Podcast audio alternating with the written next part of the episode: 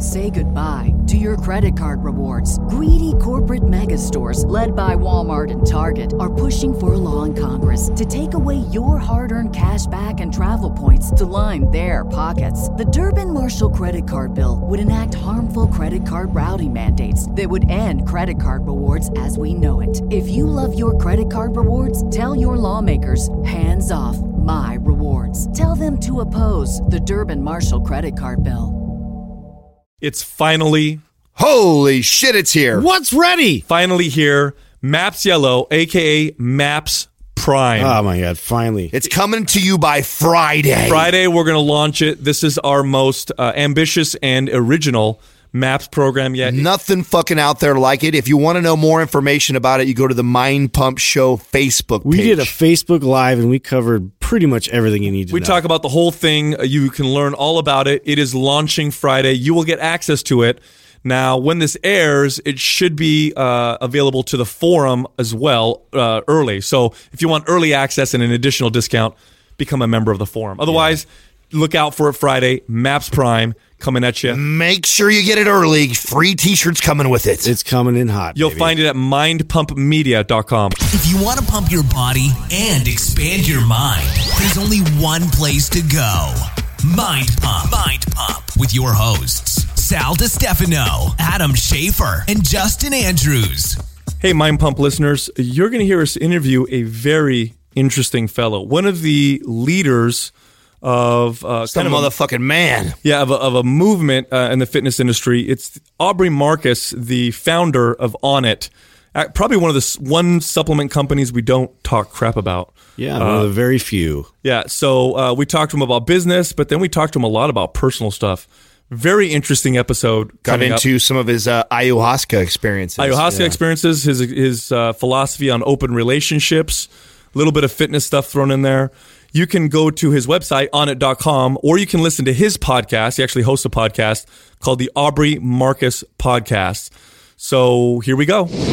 I want to hear the origin story. Okay. Yeah, I Yeah, want to yeah. hear how this started because uh, on our show we talk so much crap about the supplement industry and the fitness industry, and since the beginning, uh, Onnit kind of stood out to us as a company that we respected because of the direction you guys go, and you're not like the typical bodybuilding supplements. You're not the typical you know bullshit type of stuff, and so I'm interested to know what what what what got you to start Onnit. What's Well, the origin can, of can? I get him to? I don't want him to start too like too fast forward. Can I get you to go further back to like because I don't know much about uh, your childhood and upbringing too. So that's I'm I'm curious about that where that started and what drove you to be the man you are Propelled you to- today, and then and then Onnit. I think the uh, you know the origin story of on and all that kind of ties in because you know my stepmother was uh, kind of the nutritional doctor for all of Pat Riley's teams, and I was a huge basketball Oh, player, wow. Basketball player. So it was the Lakers in the '80s, it was the Knicks in the '90s, the Heat in the 2000s. But anyways, growing up, you know, I was I was always playing ball and you know doing well in school, doing what I could, and every time I would have a game. I would get a stack of supplements that would be laid out on a napkin or a paper towel, and I wouldn't know what the hell they were. I would just know that that th- oh, this is game day, so I'm going to take this paper towel full of supplements, and I could tell a noticeable difference versus like a practice day or your, or your regular day. And on test day, I didn't know what supplements I was taking either, but I knew that they were a different set of supplements, different shapes, different color vitamins, and you know, different kind of preparation for that. And so I got used to that paradigm of taking things and doing things that would improve my performance in specific things. And I think that early conditioning got me used to that idea like, okay, input equals output. There's things that I can do, ways that I can prepare myself that's going to yield a better performance. And that always stuck with me. And that was something that I continued to apply through my life, whatever I was doing, even in, you know, even in a social setting, even in a party setting. Like, how do I prepare to rage all night at the club? Like, what is the best thing I can do? And then how is the best way, you know, what is the best way I can recover? And, you know, that was part of the Onnit origin story as well, is like coming up with nutrient combinations that helped you recover from when you were exhausted, whether it was from partying or working or overtraining, and then transition that um, when I got with Joe Rogan, our, our, our partner in this, in this beautiful project we have here, and asked him, you know, all right, Joe, what do you think you would like to take the most? And he said, I would love a nootropic. And I said, all right, we'll get to work and we'll make the best nootropic we possibly can, combining the research, the access that we had to the athletes and doctors, and all the knowledge that I had gained from that paper towel of supplements that I used to take. That eventually I started to learn what they were when I got to be an adult because I couldn't just stop by my stepmom's house and get the paper towel. eventually, I had to wipe my own ass, you know, and and figure out the supplements on my own. And um, you know, put that all together and, and that launched Alpha Brain. And really, with Alpha Brain, I think was the start of uh, of Onnit's true origin story. So that was your first ma- product was uh, Alpha Brain. we flirted around with some like party recovery supplements. You know, just kind of basically making uh, doing something that that would be convenient for myself, like things instead of when I'm all hungover, taking nine different bottles of supplements, which I was oftentimes too lazy to do. I was like, man, I'd really love if this was just in one pill and I could take it. And so it was, you know, in some ways born out of that necessity. Um, but really, you know, as again, you know, me kind of growing up through my journey, that kind of party lifestyle was more indicative of me being unhappy with what I was doing as, you know, professionally. So as I transitioned to being more enthusiastic, of course, then Alpha Brain became the ideal supplement for myself uh, as well, something that could fuel my focus and mental capacity rather than just help me recover from a night of ridiculous debauchery. And that was like five, six years ago. That was t- July 2011. We launched Alpha Wow. Brain. So that's pretty, I mean, great foresight, right? Because at that time, nootropics were kind of this underground. It wasn't like this thing that athletes were using. You had some. pre limitless. That's what I always tell people. yeah. It, it after, was, after that movie, everybody was interested, but before that, man, you you had to be kind of ahead of the game to be already. and you were you were you were kind of marketing it towards athletes at that time, and I don't think nootropics really were really marketed to athletes, which is kind of we fascinating. Were, we were marketing it towards anybody who was trying to improve performance, and athletes in particular have more on the line. I mean, like you, you athletes termed loosely because we were re- really actually targeting like poker players and you know kind of a lot of more of the mental athletes as well as some of the other um, you know more traditional physical athletes. Um, but that just kind of gravitated towards our product. But anybody who relied on performance as part of their um, you know part of their success was really kind of our niche. And and too many times supplement companies were trying to cure a disease condition, which first of all isn't even legal. You know, you really shouldn't, you really can't, you're not allowed to go out and try and cure diseases with supplements. That's the realm of pharmaceuticals. You know, really what you're supposed to do is help people who are relatively good become great or help people who are healthy become even better. And that's, we just decided that's the reason that I use supplements. And that's what I wanted to focus on is just finding ways to help everyday people improve their performance in dramatic ways and do it with something you could feel. You know, all other times, too many supplements, it was like you take it and 90% of what you felt was imagination. You know, like, I think it's good for me. I heard it was good for me. They're saying it's good for me, but you didn't feel shit. well, you guys funded a double-blind, placebo-controlled study. Two double blind Oh, placebo oh, on, alpha, on Alpha Brain alone. What Yeah. did they show? And I, I'm familiar with one of them. I didn't know there was two of them. Yeah, both of them done by the Boston Center for Memory, both of them backing up the research. So um, one of them was a smaller kind of pilot trial, and then we backed a, a larger trial. And, you know, over 60 people um, in the trials combined. And what it showed is improvement in uh, executive function, improvement in focus, improvement in uh, reaction time of the brain, like the brain's ability to receive stimulus and then register that stimulus. We hook people up to an EEG. And we actually even tracked too that um, we showed that from the EEG testing versus placebo that alpha brain was effective after the first dose. So again, that idea is this isn't something you have to take and then two weeks later you imagine you're feeling better. You know, it's something that you can take it and you can feel it. And I think that's been the hallmark of the Onnit supplements is you take it, you notice it, and you're like, oh shit, hmm. something's different. And that's really what been kind of the guiding star of most of what we do. when, when now when you had this, was this always the vision? Was just a supplement company? Because you guys are so much more than that. No. so much more than that. Yeah. So did you did you foresee all the other things that you guys going on with the Onnit Academy and the Mace bells and the kettlebell? Like, mm. did you see all that back then, or Well, it's something that I knew from my own life was essential. You can't just there's no magic pills. There's Oh, no, there is thank no you. limitless pills. There's no there's no magic bullets, Preach. right? You can't you can't just do one thing and, and hope to achieve success. Everything is connected. You know, your mind, your your preparation, your body, your your emotional state, your everything goes into it. And supplements are just one piece of that puzzle. So it's like if we're going to promote something that's really going to help people get from good to great, help people get from okay to good, whatever, whatever we're trying, whatever their goal is, we got to talk about everything, and that's where that total human optimization package was born. So, what kind of you know fitness routines what kind of equipment is going to best work with the body to bring out the the maximum potential, what kind of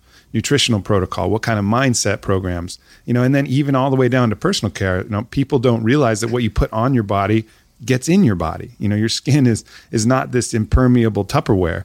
You know, this is living, breathing, and, and the stuff we put on our body gets in our body. You know, I came to that conclusion not that long ago where I realized, you know, I was paying attention to my nutrition. Then I was paying attention to the, the types of supplements I was taking. And then I'm like, holy shit, look at my hairspray, my gel, my deodorant. Like, this is the stuff I put on. Yeah, my, t- my toothpaste. Like, mm-hmm. why does my toothpaste have chemicals in it that make it sud? You know, create bubbles. you know, you, you, you realize that that does nothing to clean your teeth. No. Hmm. It's just because consumers like to have suds in their mouth when they brush their uh-huh. teeth, and it makes them feel like they're they're doing a better job. Squeaky clean. Which, which, which where did that evolve? Where did that come from? When you think about it, That's all. Cons- I think it's consumer driven. People think they, you know, they want something. They, they they associate suds with cleaning. Like you wash your hands and it gets bubbles, and you're like, oh, it's getting So- cleaner. Sodium lauryl sulfate. yeah, so they those put this in there so you get these bubbles in your mouth. And reality, you just brush your teeth with water or baking soda, and you're probably just as fine. Good to go, Yeah. yeah. So your personal, uh, you know, you have this personal drive for kind of self exploration, and that's what drove you to start Onnit. And then it sounds like you wanted to help people with it. But your your drive for self exploration didn't stop or, or doesn't end with with supplements.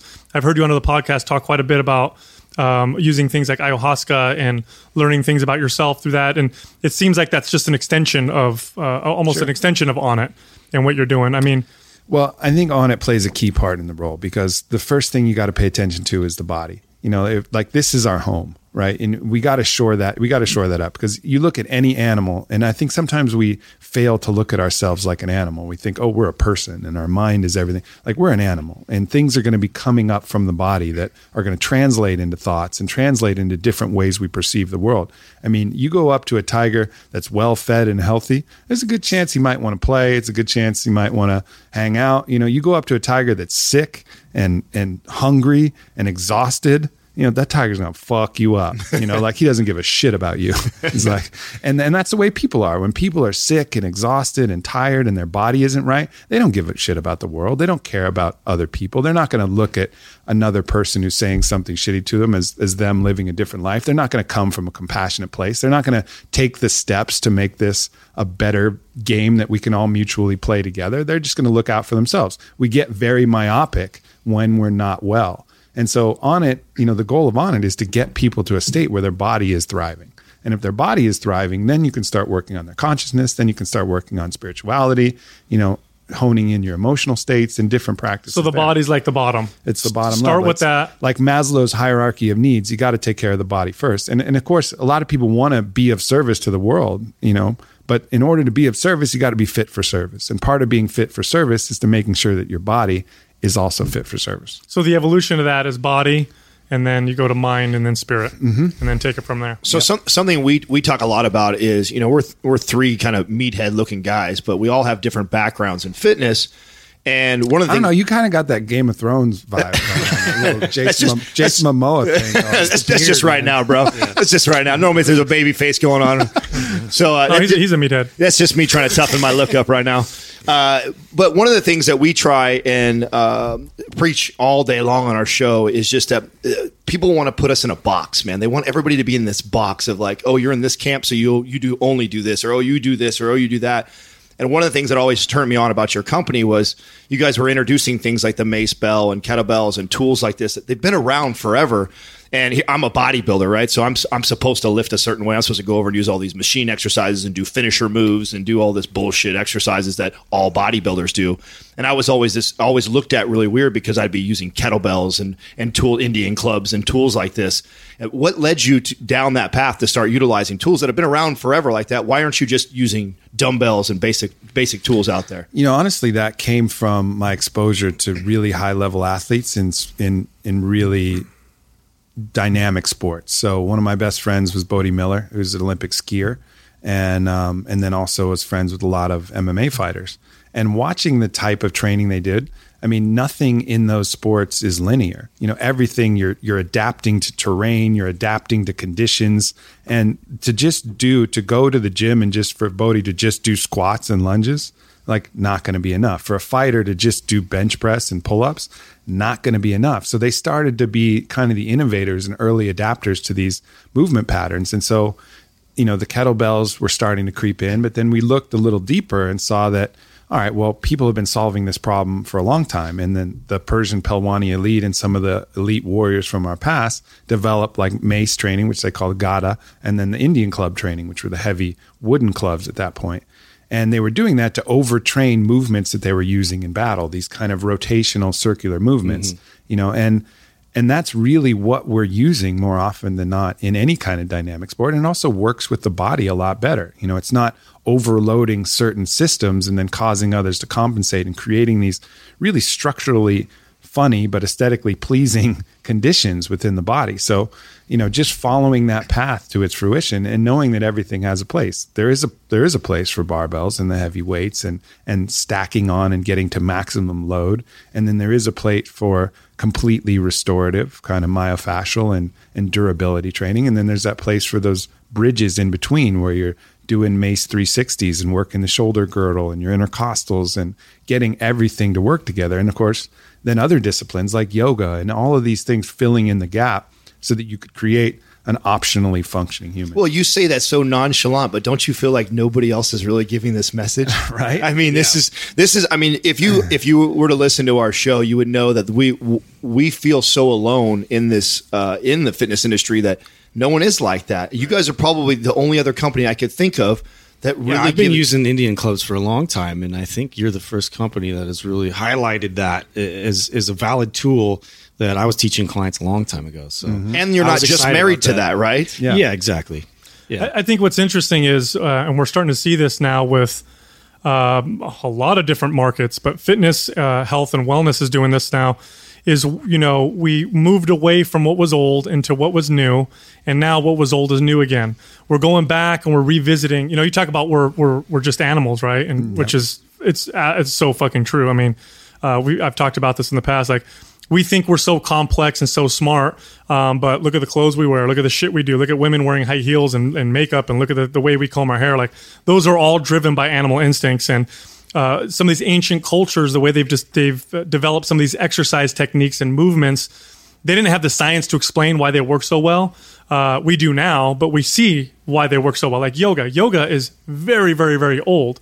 I can't think of one particular discipline that builds functional flexibility quite as well as yoga. Now, if you combine a bunch of different things, you can kind of get there. Mm-hmm. But by itself, I can't think of anything that does as good of a job as making you fl- strong within ranges of motion like yoga does. And yoga is old as hell. Yeah. You know, these, uh, you're talking about these clubs, Indian clubs. Um, there's some uh, pictures of some Indian wrestlers, old. This is back in the 1800s and before 13th century it goes back to. where these guys were working out with with these devices doing these movements that they, they weren't they didn't know like this is deltoid and tricep and I'm working in within this VO2 max it's like we've done this now for thousands of years it works and when I do this I can kick another guy's ass and I'm in better shape Well, even then, though, the people and the people now that are in the they're in a camp though. Still, that's what drives me crazy. Like, how often do you meet somebody who's into yoga, but then also deadlifts three, four hundred pounds? You know what I'm saying? Or how often do you meet somebody that's all into Indian clubs and they're they're out using a mace? You know what I'm saying? They're, it's, I Well, feel like I think I think people fall into the trap of of using certain identity to shit on other people, you know, and, and it's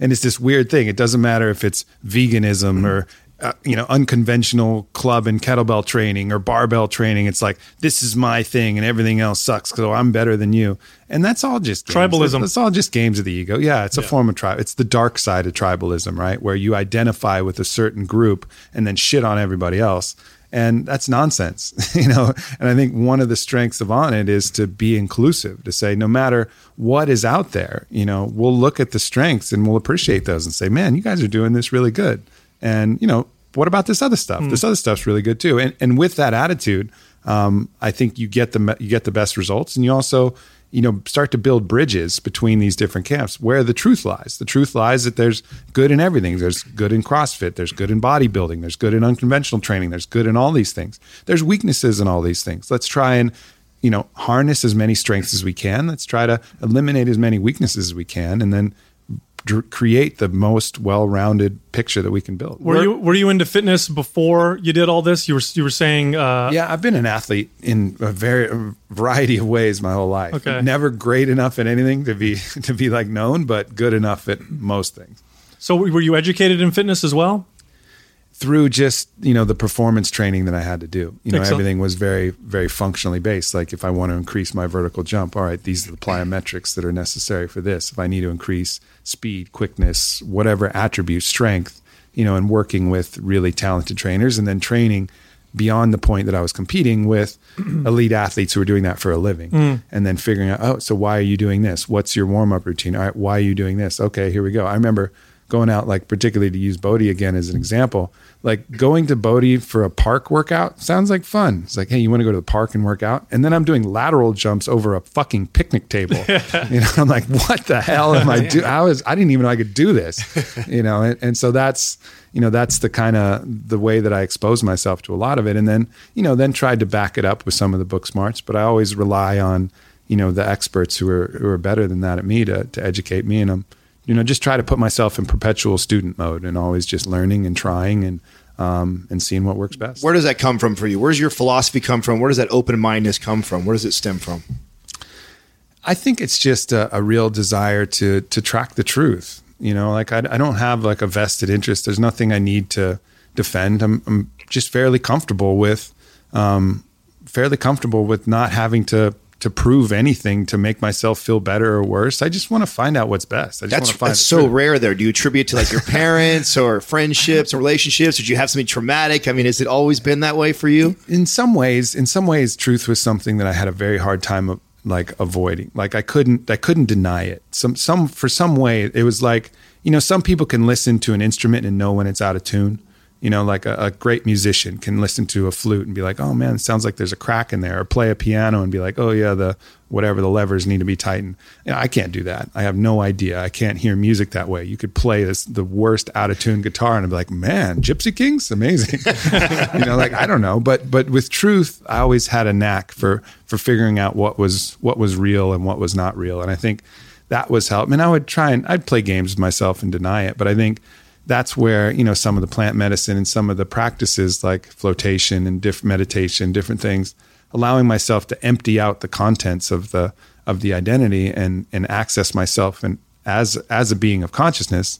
That really helps with all that because then you realize what you are, and then you have much less to defend. Do you find do you find that wanting to search for truth because I can identify with that um, with that that sentiment and that feeling, but I find just speaking personally that sometimes it almost feels almost like a burden because um, you see people walking around and they're they seem to be content and I, I always feel like I'm trying to search for something and I need to do these different things to find to test myself to learn more and it's um it's never ending. I don't think it ever does end, right? It never will end. No. Um, do you ever find yourself saying like, God, this is it's exhausting. Constantly be looking, you know, and searching and Yeah, I, I think so. And I think then also you have to realize that the game is the search. And I think when you get too goal focused and be like, oh, when I figure this thing out, everything's going to be great. Or when my company gets to this level, it'll be great. Or when I can achieve this physical thing, it'll be great. And then you're not enjoying the present, you've really lost the game. Hmm. Because all there is is the ride. There, all there is is the journey. Like winning is not about getting to some point. It's about enjoying the process of going for your win. Like that's the, that's the only key part of it. And I think reframing that is really key. And that that eliminates so much of the the discomfort of the situation. Just know that being on the path is is exactly the state that you will always be in. You're never going to everything is a false summit. There is no actual summit. As soon as you achieve a goal, you're going to be working towards the next goal. Hmm. it, it feels sometimes like you know you're trying to get away from ego and sometimes you end up moving towards it you know what i'm saying like i'm going to be more i'm going to learn these things and become more spiritual but then i'm oh shit now i'm identifying with that and now that's who i think i am It's and sticky. There's traps everywhere. that's that's that's how powerful ego is I was just going to ask you, someone who is so self-aware. I mean, what are, what are your demons? What are the what are the things that you, that get you in that trap? Everyone, 'Cause Man, we all same, same as everybody. You know, we all these. Me personally, I think, um, you know, I think one of the things is we play all these games like this. This is like a grand, the grand game, but we play games within the games. Like we have these goals, we have these things that we're pushing towards, and and part of one of the traps we can fall in is playing it like it's life or death.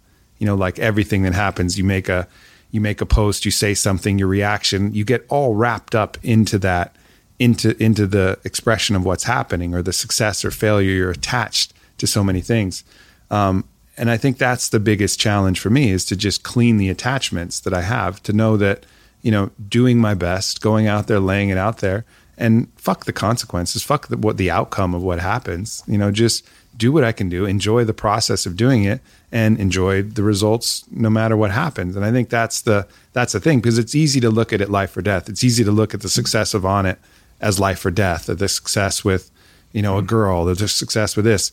Take everything like it's going to be life or death, but there isn't anything that's life or death. Even life or death, you know, based on my own personal spiritual experiences, isn't life or death. You know what I mean? Like there's there's something that exists and survives beyond death. So nothing is life or death. So relax, like have some faith, you know, enjoy the process and and just take some of that stress off. And if I look back at and give advice to my younger self, it'd be exactly that.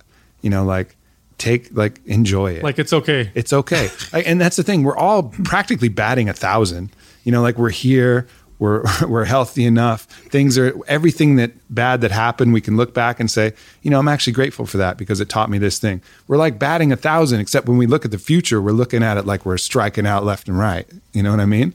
Like, and so just reframing reframing that and being like, Especially when you compare be all right. yourself to others. You know, that's one of the worst sure, things. that's an uh, unwinnable game. As as the as Onnit started growing, did you have any moments where that was really challenging for you? Like I know for us, like as we started growing our show, and then you get your first like hater or your first person that's criticizing you, and you're like, "Fuck," you know, my God, this person, like, Especially when they suck. attack your that, something that you're really you're very like proud of, like that. Yeah, you know, totally. yeah. Yeah, did anything like that happen to you? Of course. yeah. I mean, I'd never experienced when you're when you're small enough, you don't really get a lot of haters because they would have to really come knock on your door and be a shithead, and that's un, that's really rare.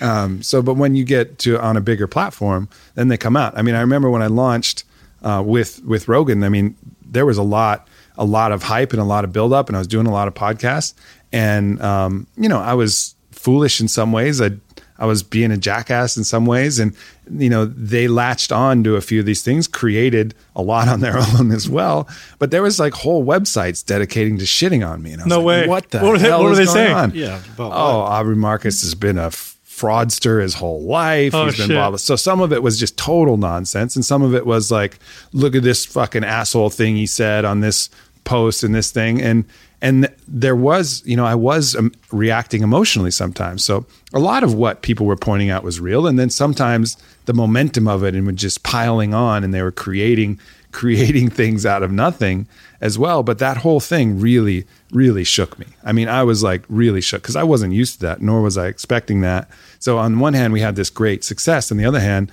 there were people who hated me, who didn't know me, who were saying things that were un- completely unjust. And you know, and for me, as someone who who knows truth, like I know when I fucked up, and I fuck up all the time, but I also know when someone's saying some shit that's really fucking wrong. And that was like getting me mad. I was like, "You're fucking wrong." like I get it when I'm wrong. Like, I'm the first to kick my own ass. Like trust me. You know, if you're saying something within the boundaries of the amount of ass that I kick on myself, like all good, Right. but you're making shit up here, and that would and that pissed me off at first. And you know, again, man, I keep bringing up Bode, but he was really essential in that in that initial stage. He was also the first investor in the company. But I went to him, and he had a he had a a case of that in the Torino Olympics, where he was on like the cover of Time magazine. He was supposed to win all these medals, and uh, the press saw him out partying and drinking, which is what Bode did before all the races. So it wasn't anything unusual. But the idea that you're supposed to prepare for the Olympics in a certain Take way and take super it super serious, yeah. seriously, he's like, "Fuck that! I'm in Italy. I'm in the Olympic Village. Like I'm only going gonna party." I'm gonna, do what I always do." It. And so the combination of him not winning and because he Oh, and they blame it on that. They blamed it on that, right? And Bode usually either wins or crashes, and it just happened at this Olympic Games, despite his world championships and his subsequent gold medals. He crashed in this Olympics rather than won, and so his rating, I guess they, the the agencies keep track of this. His rating was actually the lowest rating of any athlete, even lower than O.J. Simpson after he No way. presumably killed, Oh, killed his shit. wife. And so he was getting That'll fuck you up right he there. he was getting like death oh, threats. shit. he was getting like Wow. so much hate, like mail, like actual mail. Wow. coming. And so, you know, when I was talking to him about it, you know, he's he'd been through the other side and he said, "Look, man, you cannot allow anybody else to judge your performance, good or bad. You know, like no matter what you did, you were the only person who knows how much work you put in, how much effort you did, and what you actually did. Like, don't let anybody kick your tires and make that important. Don't let anybody tell you something bad that you did and value that as important. Take it all as data all it is is data, but you're the only judge. you know, and you have to focus on that. It's great advice. And, It's yeah. so hard to practice, though, man. When you're on the receiving end of that, Sure, especially when you've got people on social media or you see reviews or whatever. I mean, that could fuck with you big time. Yeah. Is that it, did when did plant medicine come in? Is it right around that time where you were starting to discover that? I've been on the plant medicine path since earlier. You know, I did a vision quest when I was like 18. Oh, wow. Um, yeah, and went off in the mountains in New Mexico, and um, that was really, really powerful. That really opened me up to a whole another spiritual dimension where I felt my body evaporate and something else exist, and I was like, oh, well, there's something else besides this. and that was your first time experiencing anything like that? It was. Wow. Yeah. So then that that kind of set me off on a different path, and that's another beautiful way. And it's been a way to kind of recalibrate myself, and it's a way to escape from the identity, to access myself as consciousness, as something beyond this physical body, beyond this mind, the thinker behind the thoughts, the you know the force that is animating this life, not the life itself.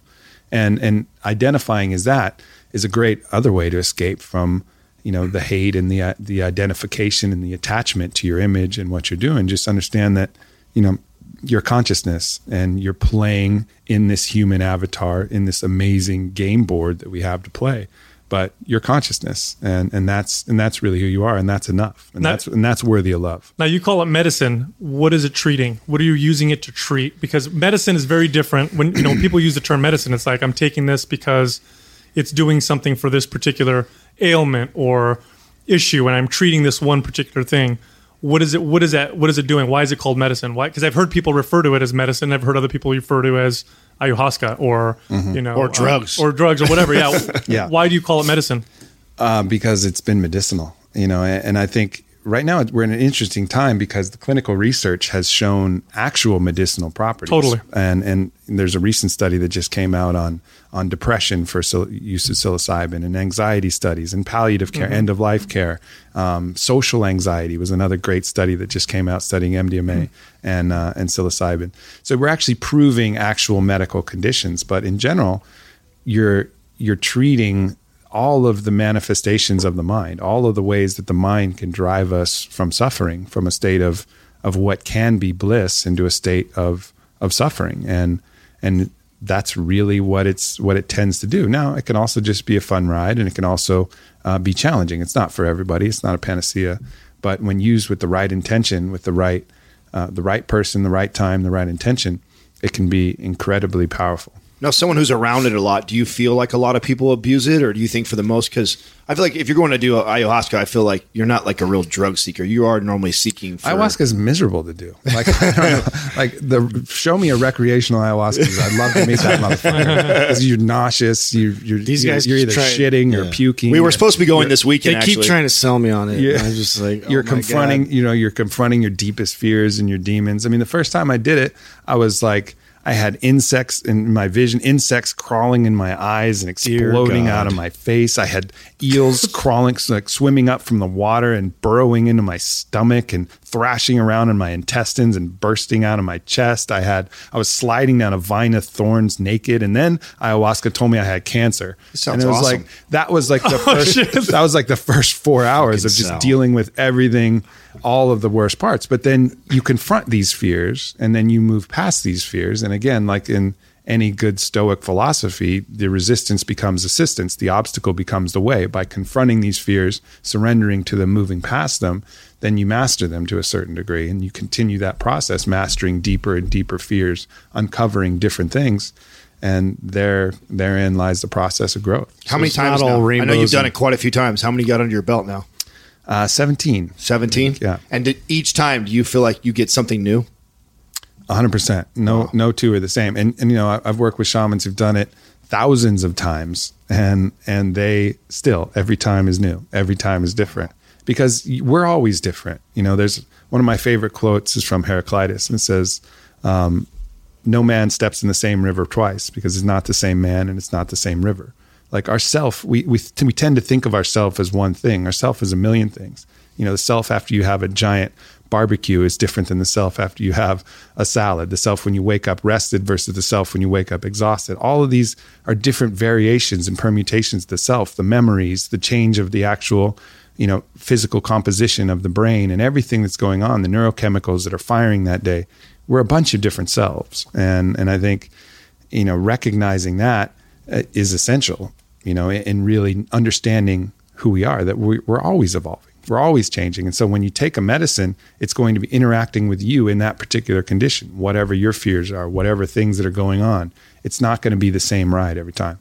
Now, are you afraid that because you know you've got people like you talking about it, and you've got other uh, you know personalities talking about using things like ayahuasca, um, even you know LSD? Um, are you afraid that because it's getting more popular, that the people are going to start using it for the wrong reasons, or people are going to have the wrong idea uh, of using these substances? Because, like you said, it's miserable. Or do you care? Or do you? Care? I, well, I feel I feel like there'll be some people listening who are going to be, or, oh, I want to do that, and then it's it's like it's going to scare them, or it's the wrong thing. Um, I mean, is there any, any any thought of that? Or Yeah, I mean, I, I definitely caution people that you know don't go running to this thinking it's going to be a, a fun game or a panacea. Like you should come to it ready and and sober and earnest and humble and uh, and just ready to learn. And if, if you come with that attitude and it's with the right person, you know, I think it can be a very powerful experience. But um, you know, there's gonna be there's gonna be some if this gets extremely popular, there's going to be some you know some downside. You know, I think it's just just part of life. Like we accept it. I mean, there's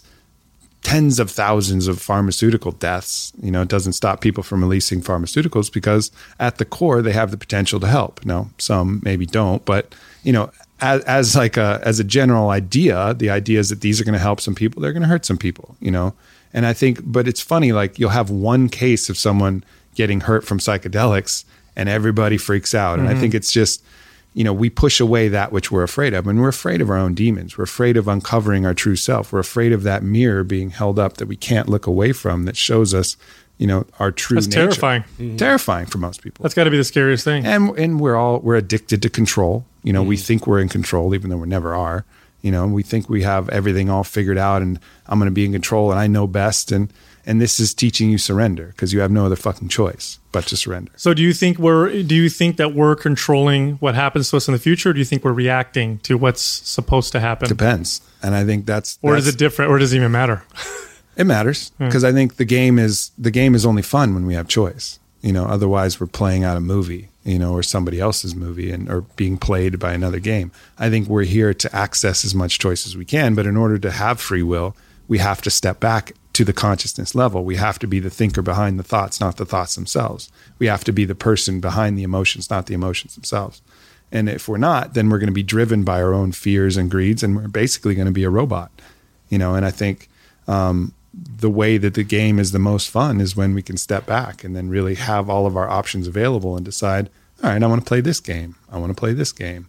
You know, maybe I do want to play the rolling real slow in my Bugatti with my fucking you blow on and just bawling out of control. but know that that's a game. Maybe I want to play that. Not that I'm compelled to do that because I need to shit on these people who doubted me and thought I was never good enough. Or maybe you just want to play that game, or maybe you want to play the, you know, put on the robes and go hang out in a monastery and not talk to anybody for a month. Maybe you want to play that game, but but be able to do it as a choice, not as some desperation that we need. You know, go to the gym because you want to go to the gym, not because you're compelled.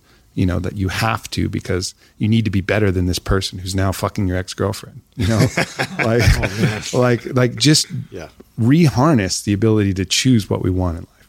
Now, what it, what's it like being someone like you, meeting a partner? How hard is it to meet somebody who has s- similar views uh, was a female that thinks like this? And I got to ask you some because I've, I've heard rumors and I want to know the truth from you, like as far as an open relationship and what that's like. And, you know, tell me a little bit about what your journey on that. Wh- Have you always been like that? Did you become more comfortable with yourself through all these experiences? Share that. I mean, again, I, you know, I know truth and I know when it's bullshit. And I think to me, it always felt like bullshit that, um, that someone should have the, the complete and exclusive right to your pleasure in certain parts of your body. Like what? Like I surrender all rights to pleasure to you and nobody else can do it. Like that's seems ridiculous. Well, to when me. you put it that way, sure, it makes a lot of sense. like if you had a if you had a friend, Stretch my if you had a a friend, You got to share some conversations that Yeah. you've had with past gr- girlfriends. That yeah, sure. yeah. I'm happy to get into this. yeah, yeah. so like if you had a friend who had, a, had an amazing restaurant and you just love that restaurant right and then you went out to eat somewhere else, if that friend came to you and was like, "What the fuck, man? How dare you go to that fucking Indian food place? Fuck that! You know, I serve the best fucking food in the world. You're only going to eat for me." You'd be like, "Whoa, whoa, dude! like, chill the fuck out! Like, I just ate wrong- there once, What is dude. wrong with you? I'm still gonna eat at your spot. you know, so all appetites Still all- my favorite spot. exactly. Mm. All appetites, we have an understanding that we like variety. We like to we like to to you know f- satiate these appetites with a variety of different things, and we understand that. Except sex has been put in this taboo box, and Big time. and it and it's so odd. It's just it's an appetite like other things, and it's an appetite that has you know some some legitimate consequences. So I can understand there's some rationale for treating it slightly different than eating a meal somewhere. I mean, pregnancy is a little longer lasting than food poisoning, yeah. but nonetheless, it's, Great analogy. I want a too. shirt Yeah. that says that. it's the same it's the same thing and i think we've been told all of these stories of possession and these stories of you know if you're with the right one that's the only one you'll love except everybody knows it's bullshit because every time you know a married person gets around his boys they're talking about other girls every time a married girl gets around you know their girlfriends they're talking about how hot the waiter is or their trainer is like we know it but we're deluding ourselves into thinking that we're something else i think it's just an acknowledgement of our our innate nature. And I think Sex at Dawn really helped with that. That's a book by Dr. Chris Ryan. And going back to kind of the tribal roots of sexuality and realizing that it wasn't always like this. Like humans didn't always need to be like this. And and he has a lot of great examples. Well, the evidence, you know, what's kind of fucked up, and it's only fucked up because it's challenging to think this way, right? Because we're we're in a society, we're raised a certain way. We, the agricultural revolution's probably what uh, prompted us to possess, uh, you know, our women and possess each other. Um, but if you look at the evidence, I mean, very few mammals actually have sex when they can't get pregnant. We're one of them. Like women have sex when they can't get pregnant. Uh, most mammals go into heat. Um, the male uh, penis on humans is massive compared to other primates. We have this big dick, and it's designed to displace other men's semen. We were probably doing a lot of fucking. We probably 100%. evolved having sex with everybody all the time. you know, and it's fucked up, but that's the evidence, right? Hundred percent, and even things like you know they call it female uh, copulatory vocalization. The fact that women are louder during sex. It's to let Why other people know. It's to let other people know, like, oh, I'm ready for sex now. I'm into and these We're men- doing it. Come join in. These men are, you know, one man is definitely not going to last long enough to please me. So I better put the call out. oh, you know what? Is that the theory behind that? Man, listen, so much Oh my god! Between your plunging theory and his fucking screaming, God. you know what's funny? It's the, these are actually these that. are actually almost they're like they're they're accepted theories. Uh, you know, like like what he's saying. If you look at like the female orgasm, it's so much more difficult to achieve, and it's probably because she, like you said, she was having sex with multiple men. Sorry, gentlemen. And also, you know, the, the orgasm also, you know, is is actually increases the opportunity for increases the chances of pregnancy. It does. You know, and so like The last dude is the one that wins. Yeah, it's it's like it's like that's it's all building to. So we have all these clues basically that that are clues into our genetics, except we're denying them. And I think for me, you know, I just didn't want to do that. Now, all right, so let's go fast forward. This is all practicum. This is all theory, right? Yeah, yeah. So I had a monogamous relationship, and like most of my How, monog- how old are you right here when you're talking about this? Uh, he's all fifteen. 30, 32, 33. okay, okay, so, so- this is okay. Right. So, and I'd had I'd had some other experiences where there was some allowances made, like you know we could bring in some other girls, but we all had to share it together. And and but I was very protective of my girl because before I read Sex at Dawn, I thought we were more like lions, like it was a state of nature for one man to have multiple women and protect those women to the death. This kind of other mammalian, you know. Of course, we want to think that because we're men. Of course. Yeah. But really, we're more like bonobos, where Yeah. everybody's just fucking That's everybody and having a blast. Right. and so I read Sex at Dawn. I was like, man, this is truth. It had that harmonious truth chord in it. And the evidence behind it is like, fuck, my, my thinking is fucked. Uh, so the direction that we need to go is not for me to have multiple options, is for both of us to have multiple options. And that, you know, that follows both sexually and that follows with love. And then understanding that if that's the sexual base and then looking at love, like, when a mother has, you know, mother has their first child and loves that child, and then a mother has the second child, nobody goes to that mom and says, "Oh man, is it hard loving your first child half as much because now you got to share it?" Like love is abundant. Love is not in scarcity. You can't cut it like a fucking pie. You Mm-hmm. know, it is infinite, and there's no way that you know giving some to one means that you have Doesn't less for the other. There's time is you know time is not infinite but then how much time is wasted when you're resentful and when you're not present and when you're thinking about something else? Like so time can is very malleable because time in presence time in enthusiastic like acknowledgement of another person is so much more valuable than the gross nature of time. So i realized like both from a relational standpoint and from a sexual standpoint that being in an open relationship made a lot of sense. So convinced my other very kind of conventional thinking monogamous partner, Whitney Miller, to give this a go. And it was hell. it was hell. So the first thing that happened was I had another lover. And she was like, you know, maybe I'll be okay not having another lover. Well, meanwhile, she was just getting tortured and resentful every time I was with this other person. So then the resentment started to creep in right? So we knew that she needed to get another lover. And I thought I was going to be cool with it. Philosophically, it made sense. Then she finally did. And then when I found out that Yeah, she what was did, that like? she found out she did, every time I would think about them having sex, I literally froze in my tracks and I wanted to vomit. Like I could not move, and then I would think about a different position. I'd be like, "Doggy style," oh, oh, oh. oh, oh right? Like, ev- like this happened for days until finally I was like, "Fuck this!" Like I can't handle this. I was actually away on a trip when that happened. It's like I can't handle this. I got to push myself through the deepest part of this fear. You know, similar to ayahuasca. Like, what's the scariest shit I can think of? So I hypothesize this scenario. Where she was like, no, why? Yeah, right. I have to. Where I, like, like I imagined her being like tied up in a stable, and had this fucking cowboy. He's just like got a leash on, and like feeding her, her pig down. slop, and like, just dicking her everywhere and beating her. Oh my God. Like, Just some huge yeah, guy. yeah, exactly. I just So, got like turned the on. worst scenario possible, and I was like, and then after that, it got so bad. Viking. Eventually, yeah, exactly. You- You're good at this. Next time someone needs that, maybe You know, they I'll, just I'll write a whole like scene for you, dude. Maybe they should just ask you to play it out in your head. I will. And and then it got to the point where it was so ridiculous that I just started laughing. I was like, you know what? If she's having fun, if he's having fun, fuck it. It- It's going to be okay. And, you know, so that was like the first little mini breakthrough. But really, what it does is it triggers all of these egoic parts of your identity. You feel like you have to be better than everybody who's who's with your girl. Oh, if he's if he's a better fighter, or if he's, he's stronger, if he's you know richer, if he's whatever, it'll trigger your own insecurities in that. And that's just another opportunity to work through just the shit that you have yourself. So to me, you know, the open relationship has become the absolute best thing that I could do to help work on my own ego and my own insecurities. because- Nothing will challenge it like that. I can't even imagine. man. I can't It's even like- think of anything that would challenge like yeah, that. I mean, plant medicine and open relationship are two of the hardest fucking things to do. All you need is rock and roll now. Yeah, sex, drugs, and rock and roll. yeah, totally.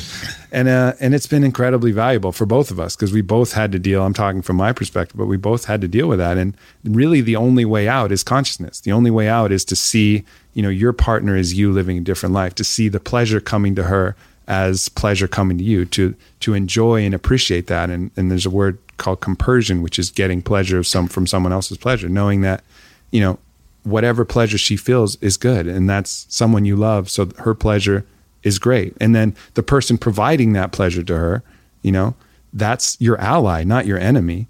If you now if that person's hurting her that's your fucking That's of enemy. course that's different. that's your fucking enemy Unless But she wants if to be he's hurt. providing pleasure wait wait so you're going to say someone who's giving someone you love pleasure is your enemy where the fuck is the logic in that Hmm. you know it doesn't make any sense that person's your ally that person's your friend But really, we have this fear. Our ego gets in the way that we're going to lose her. That she's that he's Yep. going to win her over, and she's Yep. not coming back. And so you. but that's but that's also coming from ego. That's you thinking I own her.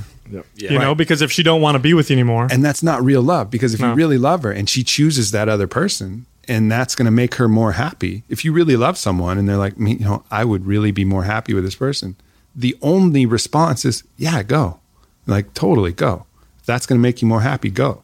You know that, that so everything else is not love. It's all of these mechanisms of control. It's these mechanisms of of ego that are masquerading as love. Like love is just truly wanting the best for that that person that you're with. And so it's you know redefining love and redefining the that relationship. And i can finally say after years of you know some hell and some enjoyment um, that it's really the the ideal scenario because me and Whitney, there's just zero resentment there now. You know, it's just we can talk about anything, we can have fun together, we can we can really we've gotten to be close friends with each other's um, with each other's lovers, which is nice because I liken it to the analogy of like when I don't know somebody who's going to be with Whitney, when I don't know them, it's like some random person coming in and taking my favorite car for a test drive. You know, I'm like, I don't know what they're fucking doing with that car. Like, I, don't, trust that person. They could be running it, you know, ramming into curbs. They to be smoking in there. I don't know what the fuck they're doing. You know? But like, but when it's your homie and like your homies, then Peeling out. and it's like letting your friend borrow which your is car. which is the exact opposite of what most people like. Most Totally. people would be like, "Man, if my girl cheated on me, my friend, that'd be the fucking worst thing ever." Right. But in reality, like you, it sounds. See, I've always been different. I've always told my boys, I you only I'd be pissed you don't tell me. That's where I'll be pissed. I'd, I'd be pissed if I find out and you fucking hit it from me. That's what would make me mad. Yeah, sure, the But you come, yeah, you come to me and you tell But me. That's if, if they thought you were going to beat their ass, that would be more incentive to hide it from you. right, Yes. it sounds so logical, but gosh, I'll tell you what. If anything Yeah. is going to prevent, I'll tell you what. That's if Jedi status right if anything I'm is not going to ready for that. prevent that, type because that what you're talking about when it comes to open relationship is really just one piece of a, a philosophy of acceptance love of uh, dissolution of ego. Um, it's just one piece of it but i guarantee you that's the piece people will focus on to prevent other people from you know learning the rest of it which is just which is very important which is good stuff. And you talk about having sex with different people man people freak out. Like that's the thing people lose their mind the most yeah, about. it's very threatening. You know, like I, you talked to Chris Ryan about how many people have burned his books and gotten so mad because the idea that someone might want to have sex with more people is so especially women Yeah, then women might want to fuck somebody. That's a big one. That's a You big know? one, especially women. Have you read the book A Billion Wicked Thoughts? No, Very interesting book done by these scientists who analyzed over a billion uh, porn searches. And uh, porn searches are interesting because when people are in the heat of the moment, you know, they're jerking off or whatever, they type in what they want to look up. And depending on what they click on or whatever, that tells you a lot more about people than surveys. Because in the past, we had like the Kinsey reports or whatever. Yeah, people, sure. but when people are writing things down, they know someone's going to read them. It's totally different than when people type in a porn search. Yeah. And uh, what they find is that sexuality is uh, it's a lot more interesting than you think way more diverse than we think. way more Well, diverse, we- we way know- more interesting. One of the cues, this was an interesting one. I brought this up before, but one of the cues for male arousal, straight male arousal, actually one of the number one cues is another penis. People don't realize this. Another penis is a is an arousal cue for straight males, and they call it the competition. This, this came cue. from that book.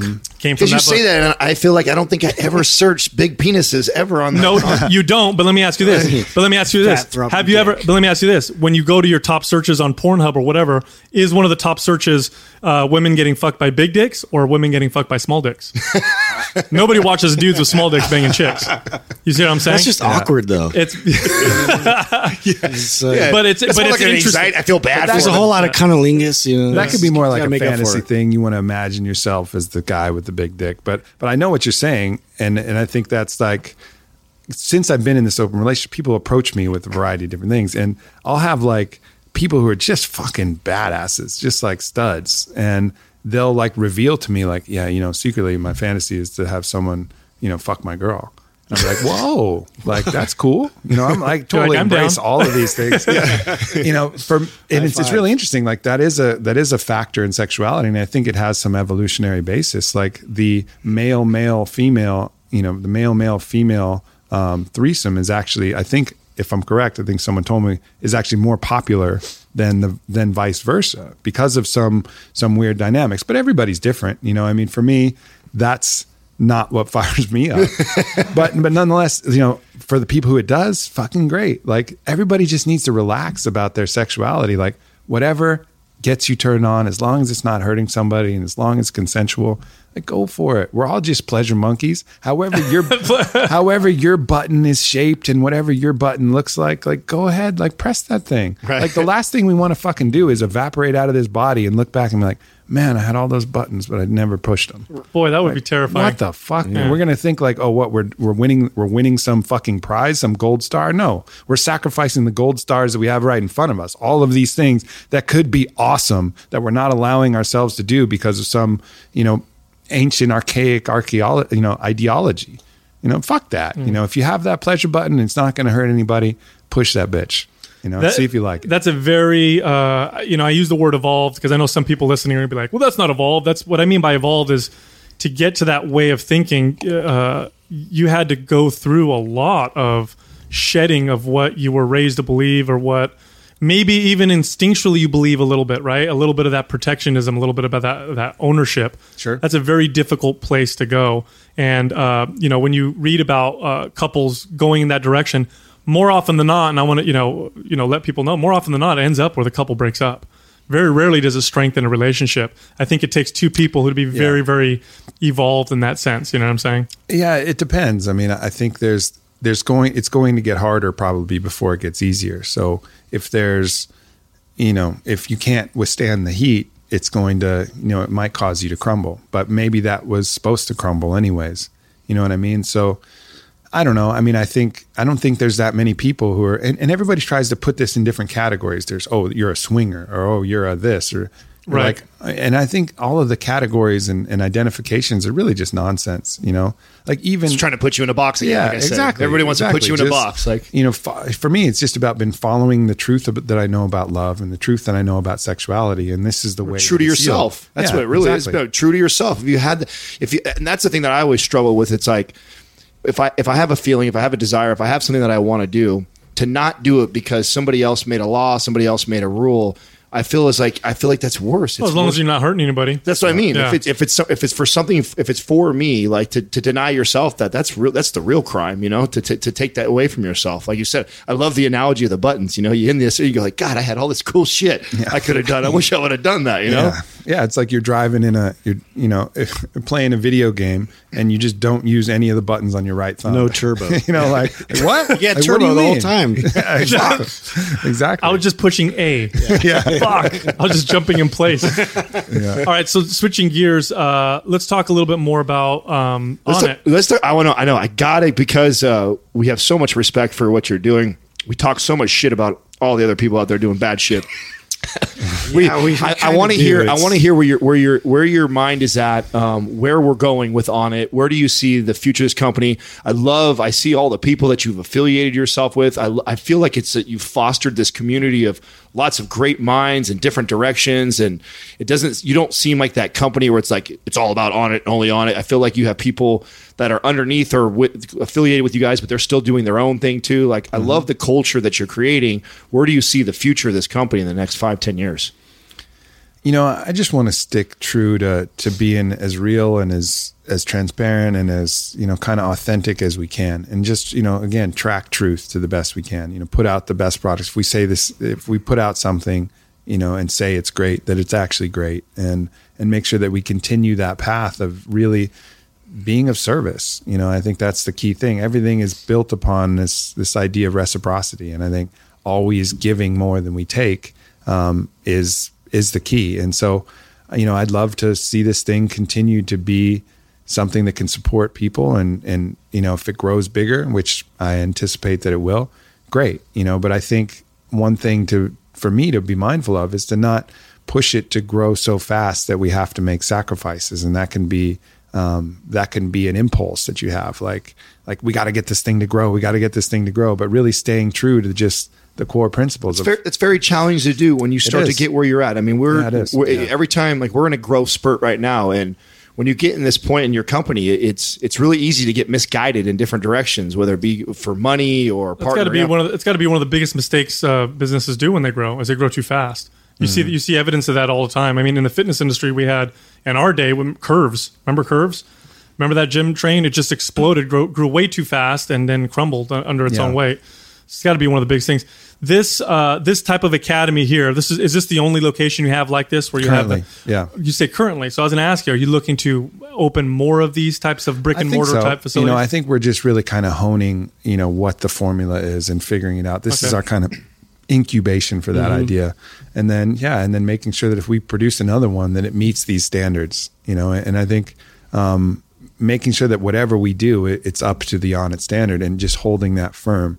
And, um, you know, so I think part of my job is to just constantly be reflecting on that. And we're not going to be perfect. We're going to fuck up sometimes. We have fucked up before. I was just going to ask then, you, and then finding ways to like, it's like, ah, fuck, we fucked that up. You know, whatever it was, it took my eye off it, didn't see it. We lost, uh, we lost our adhesion to this principle, and just bring it, make sure to always bring it back, and just make sure that the the core heart of this thing stays stays in the right place. Does, does anything come to mind that you you tried and you went, okay, I thought that was a good idea. That wasn't such a good idea. That comes to mind. Yeah, yeah, for sure. I mean, we were, you know, we're we're looking at you know acquiring different traffic sources, and um, you know, we kind of let the the growth hackers kind of have carte blanche to try and figure stuff out.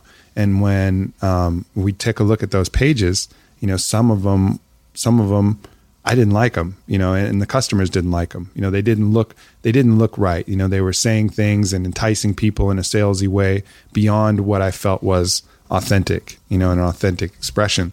So, you know, we had to correct that and and say like that's not the way and then email those customers and come out and be like, "Hey, y'all all good. You can always get your money back." And that's one thing that we have consistently across like we don't play games with the money back guarantee. If anybody wants their money back, you don't even have to send the product back.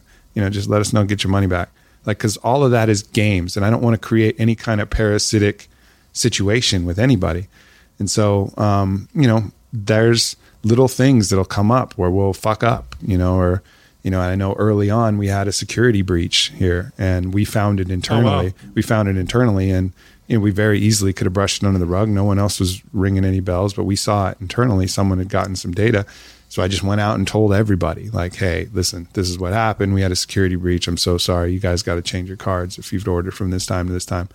And trying to just not not expecting perfection, knowing that we're going to fuck up, but always being willing to admit it, bring it back in line, and, and kind of put it on the put it on the right path. And you know that's um, it's hard it's hard to look at something where you, where you messed up you know where you could have done something better and and um, but you ultimately have to just accept that you know accept the lumps and and move on pick yourself back up do the right thing from there and uh, and make sure that you learn from that mistake Excellent. We we appreciate uh, your the the message you're putting forth um, uh, with your company in a sea of. I mean, the fitness industry is just full of. You know, we Shit. say Go ahead and garbage. it, yeah, it's full of shit. just full of. sh- There's a lot of shit. A lot it, of bro. a lot of uh, you know things that go out making fe- people feel worse about themselves, not better about themselves. Uh, things that don't help people actually hurt people.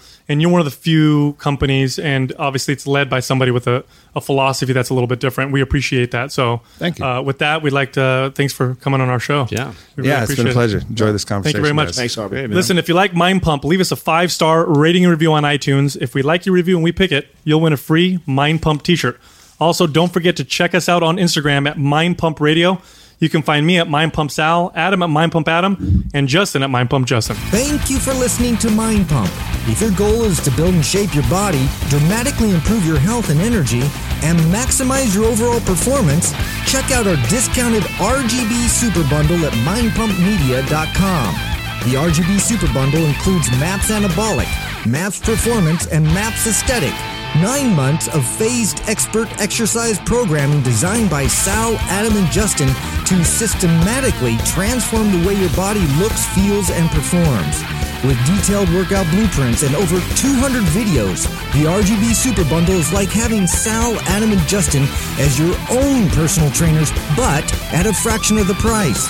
The RGB Super Bundle has a full 30 day money back guarantee, and you can get it now plus other valuable free resources at mindpumpmedia.com. If you enjoy this show, please share the love by leaving us a five star rating and review on iTunes and by introducing Mind Pump to your friends and family. We thank you for your support, and until next time, this is Mind Pump. Say goodbye to your credit card rewards. Greedy corporate mega stores, led by Walmart and Target, are pushing for a law in Congress to take away your hard earned cash back and travel points to line their pockets. The Durbin Marshall credit card bill would enact harmful credit card routing mandates that would end credit card rewards as we know it. If you love your credit card rewards, tell your lawmakers hands off my rewards. Tell them to oppose the Durbin Marshall credit card bill.